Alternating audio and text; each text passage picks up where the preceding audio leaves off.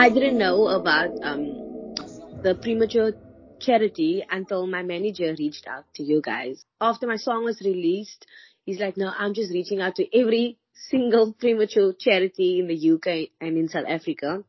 In the States, he's gotten one. Why it's so personal and like you said, I had preeclampsia when I was pregnant. In my case, it was late onset preeclampsia, even though I had all the signs, but I I wasn't that clued up on preeclampsia, but I knew I knew about it, but I never thought I would, you know, get it. I don't think anyone would want to.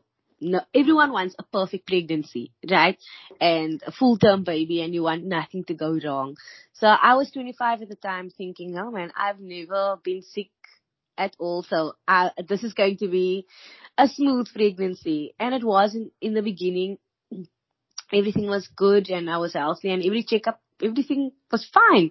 And at my 32 week checkup, I went to my OB and then um she's like she was checking everything as per normal but i was sitting so when you when you come in they take your urine your urine sample and then before i like even went into her office and then i'm like why are they taking so long and we went in and then she checked my blood pressure.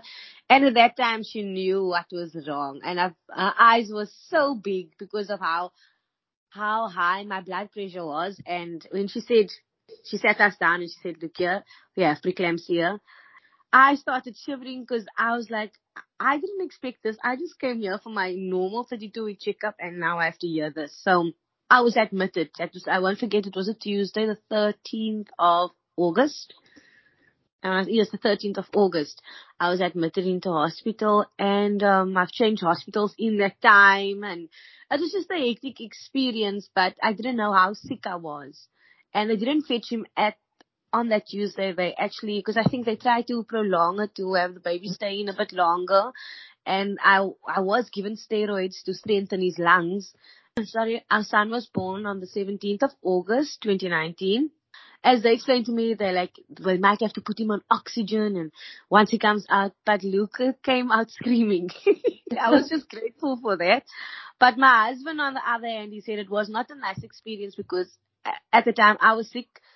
Um, Luca was just born, so I didn't get that that moment where they just showed him to me and I heard him cry, but I didn't get that first skin to skin moment at all they just rushed him away and they rushed me away and my husband was like, he was just standing there and wondering what's happening and they told him, oh, but you can go home. And he said that is the worst thing ever to have experienced, not knowing like, is your son okay? Your newborn son? Is your wife okay?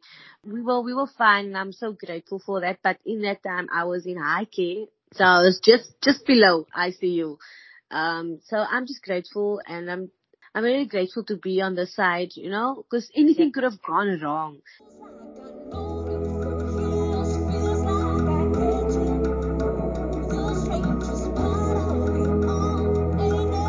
I had water on my lungs, my heart weakened.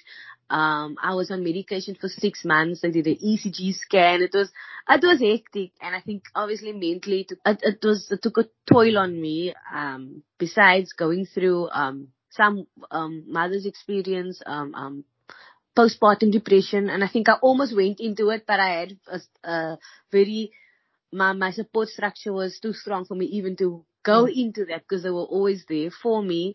Yeah. And I, I always say this, where being a first time mom and having a newborn, right, that is already hectic on its own. But being a first time mom to a premature, it takes, it, it's on another level.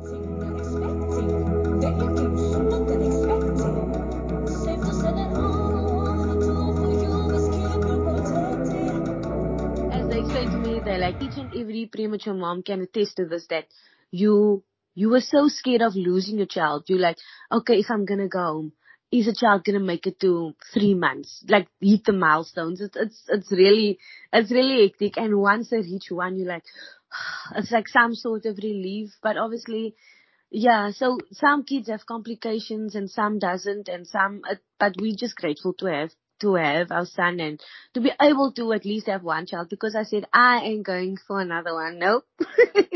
what I went through was too traumatic and my health comes first. I know there's so many things that they can do to prevent, but I was like, no, anything can go wrong.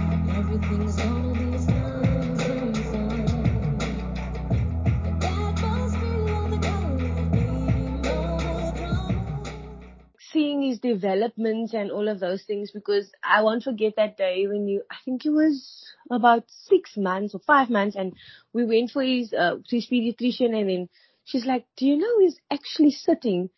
Cause I think, cause she knew obviously he was premature and she's like, certain kids don't reach their milestones and, and, and every time when we go to her for like, you know, um, once a year for the checkups and she does the, the checklist, she's like, she's so happy because he's he's reaching all his milestones and I'm just grateful for that. And this is his first year in in we say daycare. I don't know what you guys call it over there. Mm-hmm. His first year in daycare and he's been doing quite well.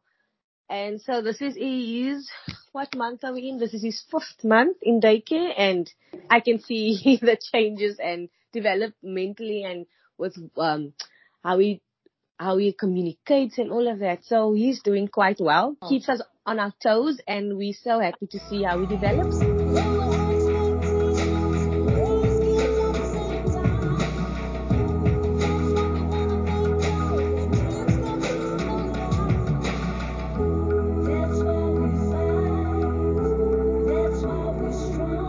My first gig after Luca was born was in December 2019. And funny enough, when I was pregnant, pregnant, it was my busiest year ever. And so it had to come to a standstill, obviously. And yeah, but it, it, it um, but it, so I took a break. I, I would say mentally, I really took a break from music. Um, I didn't release any music in, in four, four years, but I feel like I'm more productive now that he's in daycare because I didn't want to let him go. I wanted him to be with me yeah. for as long as I could keep an eye on him. And I, I was very, it was hectic because I just wanted, I, any mother wants to protect their child, but I think because of our birth story, I, I, I wanted to protect him even more, like from the world and not wanting him to do anything. I think I'm still like that. They, my family laughs at me because I'm like, no, don't do that. You can't do this. You can't do that. so like, let him just be a child. Um, but yeah, so to answer your question, um, music has helped me, especially, um, with the song that I wrote, Womb It May Concern. It, it definitely helped me because, and I, I speak a lot and I always speak about my experiences. I've had a support system. So I, where I could just talk and, and, and share my experience. And then I feel like this year I was, I mean, last year I was like, no, I'm ready to share my story with the world and to just speak from my heart, you know? And, yeah. but I did have help in writing the song. Um, I had co-writers, Angelo Bagley, and then my husband is the producer of the song, um, writing the song, coming up with the song. But the concept was fully mine because I just wanted to share the story with a lot of prem moms and moms that are going through or that has um, um, preeclampsia. And I never know that this was such a big thing until I experienced it myself. At the time I was 25, so I was like, nothing really can go that wrong, you know.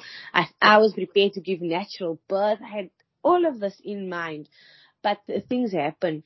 But I'm also grateful because when things happen, it, it shapes it shapes you differently. You think differently. You appreciate life much more than you maybe did before.